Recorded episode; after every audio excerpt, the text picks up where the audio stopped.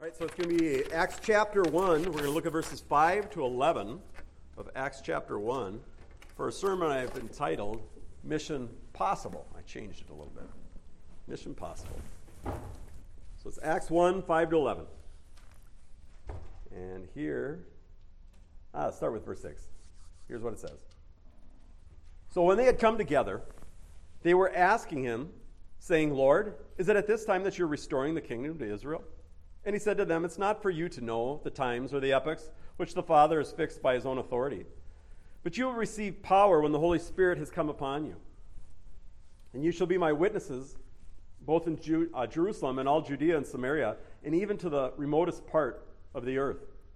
And after he had said these things, he was lifted up while they were looking on, and a cloud received him out of their sight.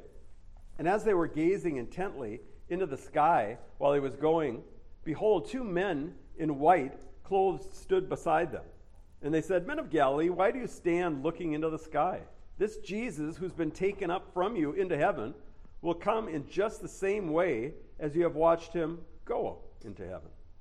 From 1966 to 1973, one of the more popular television programs in America was Mission Impossible. Now, the series chronicles the exploits of a small team of government agents from the IMF, the Impossible Missions Force, who are called on to engage in covert activities against dictators, evil organizations, and crime lords. Now, if you watch the program, you might remember that the opening scene was always the same. The main character would push the button on a tape recorder and hear these words Good morning, Mr. Phelps. After which he'd get a description of the mission he was called on to perform. At the end of the man speaking, he would always say, This tape will self destruct in five seconds. Good luck, Jim. And five seconds later, it would burn up. And Jim would go through a number of photographs to pick out the agents that he intended to use to pull off his mission. Cinnamon Carter, a top fashion model and actress. Barney Collier, a mechanical and electronics genius. Willie Armitage, a world record record holding weightlifter. And Rollin Hand, a noted actor, makeup artist, escape artist, magician, and master of disguise. Now, through their meticulous planning, perfect timing, and flawless execution, week after week, the team was able to pull off their mission by the end of each episode. Of course, in real life, it's not so easy, is it? Think about the mission to establish democracy in Afghanistan and how that failed, or to bring peace to the Middle East. We still haven't accomplished that one. For those of us old enough to remember, how about that failed attempt during the Carter administration to rescue the American hostages held in Iran? That ended in disaster and embarrassment for the United States. But you know, when a mission is accomplished, the glory and greatness of it depends on how important that mission was and how much it took to pull it off. But if that's the case, the mission accomplished by the apostles, as recorded in Acts chapter or in the book of Acts, is a great and glorious one indeed. Because commissioned by Jesus to preach the gospel and establish churches not only in Israel, but throughout the Roman Empire, the apostles did so facing hatred and resentment, slander, and persecution. They were arrested and imprisoned. Some were martyred as they brought the saving message of Jesus to a perishing world. Left to themselves and their own resources, they would have had no hope of accomplishing the task that Jesus had given them. But through his empowering of the Holy Spirit, their mission impossible became a mission accomplished to a large extent in a mere 30 years.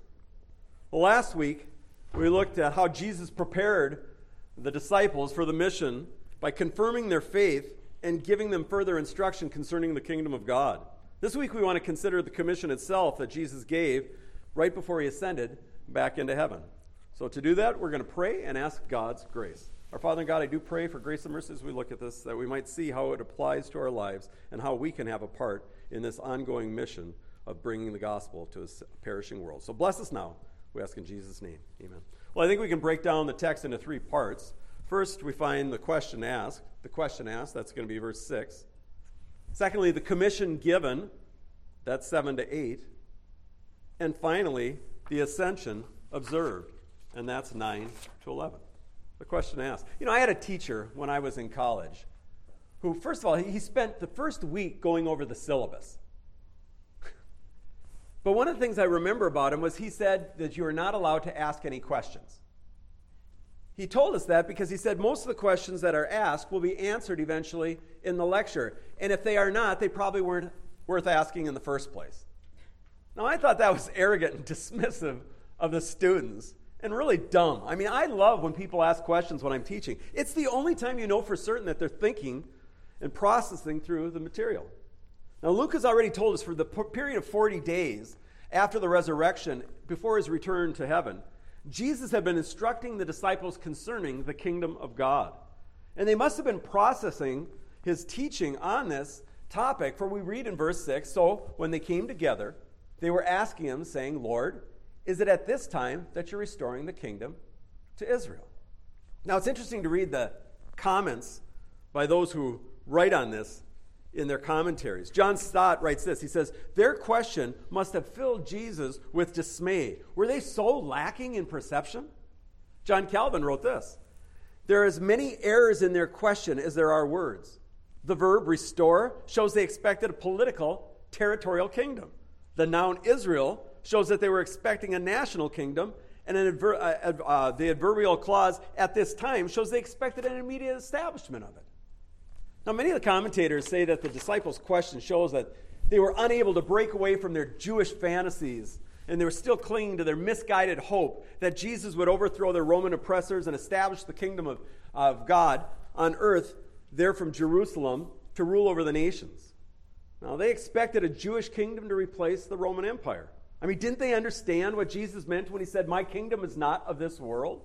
I mean, after 40 days of teaching about the kingdom of God by Jesus, how could they still hold the mistaken view that the kingdom of God is some kind of geopolitical reality with Israel at its center?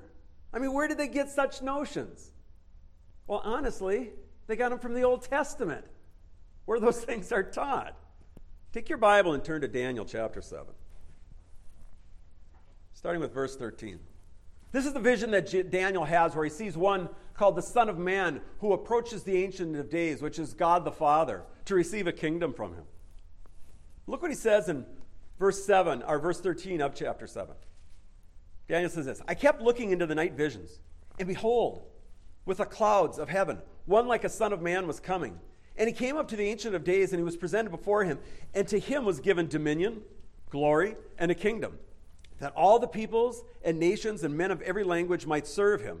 His dominion is an everlasting dominion which will not pass away, and his kingdom is one which will not be destroyed. Now go down to verse 23. Then he said, The fourth beast, this is the fourth of these world empires, the fourth beast will be a fourth kingdom on the earth, which will be different from all the other kingdoms and will devour the whole earth and tread it down and crush it. As for the ten horns, out of this kingdom, ten kings will arise, and another will arise after them. And he will be different from the previous ones, and he will subdue three kings. He will speak out against the Most High and wear down the saints of the highest one. And he will intend to make alterations in the times and in the laws, and they will be given into his hand for time, time, and a half of times. That's three and a half years. But the court will sit for judgment, and his dominion will be taken away and annihilated forever. Then the sovereignties and the dominion and the greatness of all the kingdoms under the whole heaven will be given to the people of the saints of the highest one. His kingdom will be an everlasting kingdom, and all dominions will serve and obey him. Now, notice here that the establishment of the kingdom of God only comes after the fourth beast, the Antichrist, and his kingdom is destroyed. But, folks, the Bible teaches premillennialism right here. But where did the disciples get the idea that this kingdom was going to be centered on Israel. Well, listen to the words of Isaiah 9, 6 to 7. For a child is born to us, a son is given to us, and the government will rest on his shoulders. And his name will be called Wonderful, Counselor, Mighty God, Eternal Father, Prince of Peace. There will be no increase, uh, no end to the increase of his government and peace. And on the throne of David over his kingdom to establish it and uphold it with justice and righteousness from then on and forevermore. The zeal of the Lord of hosts will accomplish this. David was the king of Israel. His throne was in Jerusalem. Isaiah 2, 2 to 4 says, Now it will come about in the last day that the mountain of the Lord, meaning Mount Zion, will be established as the chief of the mountains, and it'll be raised above the hills, and all the nations will stream to it. And many people will come and say, Come, let us go to the mountain of the Lord, to the house of the God of Jacob, so that he might teach us his ways, and that we might walk in his paths. For the law will go out from Zion, and the word of the Lord from Jerusalem. And he will judge between the nations and will mediate between many peoples. And they will beat their swords into plowshares and their uh, spears into pruning hooks. Nation will not lift up uh, sword against nation, and never again will they learn war. And as to the idea that Israel will be exalted above other nations in this coming kingdom, we see that in passages like Isaiah 60, 11 to 12, where the prophet speaking of the city of Jerusalem writes this Your gates will be open continually, they will not close day or night, so that men may bring into you the wealth of the nations with their kings leading the procession. For the nation and the kingdom which does not serve you will be punished, and those nations will be utterly ruined. Now, speaking of the same glorious day in the future, God promises Israel in Zephaniah 3:20 says, "At that time I will bring you in; even uh, at that time I will gather you together. Indeed, I will give you renown and praise among all the peoples of the earth when I restore the fortunes, your fortunes before your eyes," says the Lord.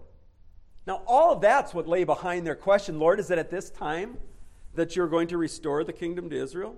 Jesus doesn't rebuke them for the question, rather, he redirects their focus. We see this in the next couple of verses where it's, we find the commission given. This is verses 7 to 8. Look what it says in verse 7. Jesus answers by saying, It's not for you to know the periods of times or appointed seasons by which the Father has set by his own authority. The disciples asked a good question, but it wasn't for which the one for which they were going to receive an answer. By the way, from time to time, you get those people come along and they tell you when Jesus is going to return. Oh, he's going to come back on this and that day. Harold Camping, a number of years ago, Christian radio broadcaster and evangelist, predicted the second coming of Jesus would happen on May 21st, 2011. When that day came and went, Camp, uh, Camping revised his prediction, said that it happened October 21st of 2011. That day also came and went.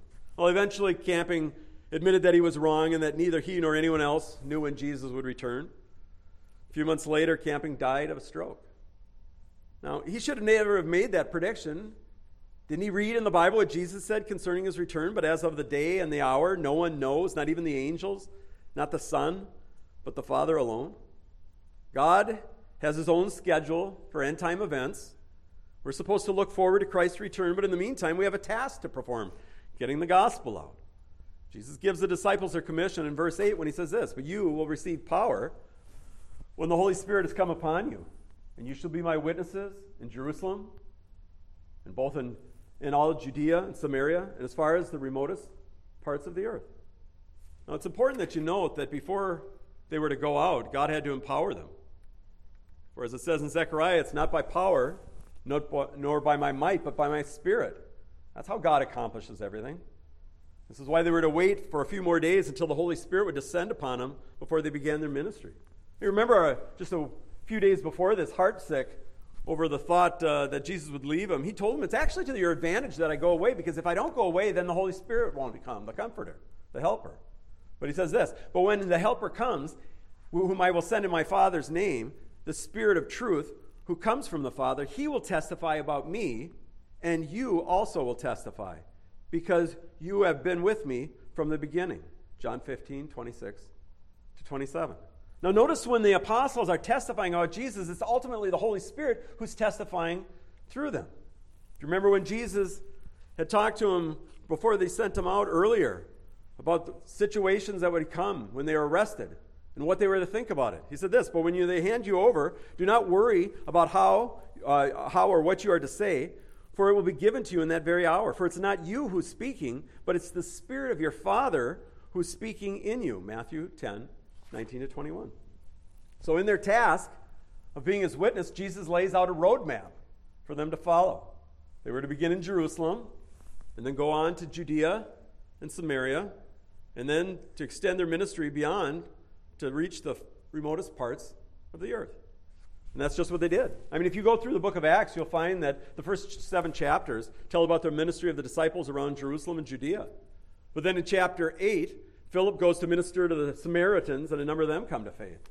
Then starting in chapter 9, the focus turns to uh, uh, the Apostle Paul and his Gentile mission, his missionary trips. And by the time you get to the end of the book, he's all the way to the end in Rome. Paul goes on even past that, he uh, planned on going to Spain. We don't know if he ever made it, but he wanted to be a pioneer missionary, always going to the place where the gospel had never been preached before. Well, by the time you get to the end of the book of Acts, that period, churches had been planted around the Roman Empire. And within a few decades after that, the gospel had gone as far east as Persia, northward into Europe, southward into North Africa, and it continues on until this very day. By the way, do you know which century was the greatest century as far as the expansion of the gospel and missions? According to the church historian Kenneth Scott Latourette, the great century was the 1800s. He says this Never before had Christianity or any religion been introduced to so many different people and cultures. Never before, in a period of equal length, had Christianity or any other religion penetrated for the first time such a large area as it had in the 19th century.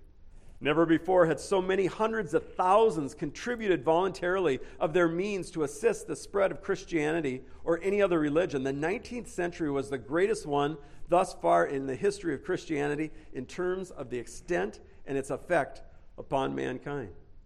I mean, many of the greatest missionaries lived and served in that century. Hudson Taylor, who went to China. Adoniram Judson, a missionary to Burma. Do you know he was he was such a brilliant man that when he was 12 years of age, he was teaching the book of Revelation to the adult Sunday school class in the original language. But I want to tell you something, he wasn't actually converted at the time. David Livingstone, missionary to Africa. Amy Carmichael, she worked in India for 55 years. One of her tasks was to rescue young girls who were serving as temple prostitutes. Someone wrote to her once asking, What is missionary life like? Carmichael wrote back and said, Missionary life is simply a chance to die. Jesus said, If a grain of wheat remains by itself, it produces nothing. But if it put it in the ground and it dies, it produces much fruit. I mean, these missionaries, like the apostles who went before them, suffered and many died, giving their blood, sweat, and tears to see lost men and women, boys and girls, come to a saving knowledge of Jesus Christ. C.T. Studd was a famous English cricket player who decided to become a missionary. He served in China and Africa and India. And though he could have had an easy life, he wanted to serve in the hardest places. As he put, he said this Some want to live within the sound of church or chapel bell. I want to run a rescue shop within a yard of hell. The end of one of his poems says this Only one life to, will soon be past. Only what's done for Christ will last. And when I am dying, how happy I'll be if the lamp of my life was burned out for thee. Well, these many missionaries that flamed out for Jesus, perhaps none was greater than William Carey, the missionary to India. Although he was employed as a shoe cobbler when he was younger and had no formal education, his heart always went out for the lost. He was teaching uh, geography to kids, and they said that when he did, he would go and point to different places in the map. And they said whenever he got to India, he'd get all choked up and start to cry. And he'd say, and here, here in India, there's millions upon millions who are perishing without Christ. In an article of my 10th Presbyterian Church on this, they give some interesting facts about him. God had given William Carey a, a talent for language. He taught himself Latin, Greek, and Hebrew. While in India, he translated the entire Bible into five different languages, did partial translations into another five languages, and translated smaller portions of the scripture into 23 languages and dialects. He taught Bengali, Sanskrit, and Marathi to British Foreign Service administrators at Fort Williams College for 30 years. Carey's influence had a tremendous impact on the development of Indian social life. Through his reform or influence, the practice of widow burning was outlawed in 1829. It used to be that if you were a widow, or if you, uh, your husband died, you were a widow, they threw your body on top of his in the, uh, in the funeral pyre. He worked against the practice of female infanticide Carey led the campaign for humane treatment of leprosy patients who are often burned or buried alive. He started a school for the low caste and outcast with almost 8,000 students attending. He founded a college to offer higher education. Among his other accomplishments, he pioneered lending libraries. He also wrote the first Sanskrit dictionary. By the way, his dictionary that he wrote and his translation, he got it almost all finished, and it burned in a fire years of work up in flames. You know what he did? He got out and started with A again. He became the father of printing technology in India, established the first newspaper ever printed in Oriental languages. He was the first to introduce the steam engine to in, uh, India, and the first to introduce the concept of a savings and loan bank to India, which allowed for economic development. Carey became the central character in the modernization and reform of India, culminating in Indians, Indian nationalism and eventual independence. You know, he had a number of famous quotes. Probably the best known is this Expect great things from God attempt great things for God. Another one, he said this He said, If someone gives me credit for being a plotter, I think he describes me justly. Anything beyond that would be too much. I can plod, I can persevere in any definite pursuit. To this I owe everything. But Carey knew that all that he accomplished was through the power of the Holy Spirit. And so he gave all the glory and honor for what he did to Jesus. He wrote this. He said, You have been speaking about William Carey. When I'm gone, say nothing about William Carey. Speak only about William Carey's Savior. Well, the apostles who went before and the missionaries who came after were used by God in mighty ways because they relied on the power of the Holy Spirit. Well, that same Spirit dwells in the heart of every believer today, and He's there to empower us to witness for Christ as well. Now, the apostles were supposed to start where they were at in Jerusalem and move out from there, and it's the same for us. The first place you're supposed to be a witness to is your family members and your friends. And yet, those are the hardest people to talk to, aren't they? Past that, you're supposed to be a witness at your job, among your coworkers, or your fellow students in school. Beyond that, into our community, our nation, and the world. I mean, are you looking for and taking opportunities to witness for Christ to your relatives? Or do you shy away for fear of stirring them up? I mean, if they don't hear the gospel, they won't be saved. God has placed you where you're at to be a witness to those people. You know, our church has a worldwide ministry. We have a radio ministry that reaches 70 miles every direction, internet ministry that proclaims the gospel in nation after nation. Last month, there was one had sermon that was downloaded from Madagascar, the first time ever from that country. Well, William Carey had another great quote when it came to missions. He said, I'll go down if you'll hold the ropes. Now, folks, most of us are never going to be missionaries, though some here might yet be called to be a missionary. But all of us can hold the ropes for the missionaries by keeping informed with what's going on in their ministries, praying for them regularly, supporting them financially. We who stay home still share in their joys and their successes, and Jesus intends to reward us on Judgment Day for the part we played in advancing the gospel around the world. John Piper was right when he said, when it comes to missions, there's only three kinds of Christians those who go, those who send, and those who are disobedient. The commission that Jesus gave his apostles extends even to us. He says, You'll receive power when the Holy Spirit comes upon you. And you should be my witnesses, both in Jerusalem and all Judea and Samaria, as far as the remotest parts of the earth. The task that we've been given is clear and simple get the gospel out to the world and make disciples for Jesus Christ. But the task is not an easy one. There's geographical barriers, language barriers, cultural barriers, religious barriers that have to be overcome to reach the perishing masses. Besides all of that, there's an enemy called Satan who hates the gospel and stirs up opposition in people to it. As we go through this book, we're going to see again and again how there was organized opposition from religious and political leaders. Other times, you'll find spontaneous uprising by the crowds, enraged by the truth they were hearing. And, folks, it's the same for us today. Do your non Christian family members and friends want to hear the gospel? Do they call you and ask you if they can come to church with you? Are they beating on the door in the back, hoping to get in? No, most are indifferent at best and openly hostile at worst. And so they slander you behind their backs, exclude you from family gatherings. At your job, they complain to the management that you're upsetting people by talking about religion. Jesus said, If the world hates you, you know that it hated me before it hated you. If you were of the world, the world would love you as its own, but because you're not of the world, but I chose you out of the world, for this reason the world hates you. Remember the word that I said a slave is not greater than his master. If they persecuted me, they'll persecute you. If they kept my word, they'll keep yours also. But all these things they will do to you for my say, namesake, because they do not know the one who sent me. John 15, 18 to 21. How are we supposed to respond when we're treated this way? Are we supposed to slink away with our tail between our legs?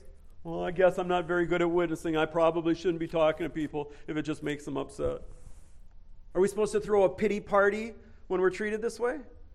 No, Jesus said, Blessed are those who are persecuted for righteousness' sake, for theirs is the kingdom of God. Blessed are you when people insult you and persecute you and falsely say all kinds of evil against you because of my name. it says, Rejoice and be glad, for your reward in heaven is great, for in the same way they persecuted the prophets who were before you.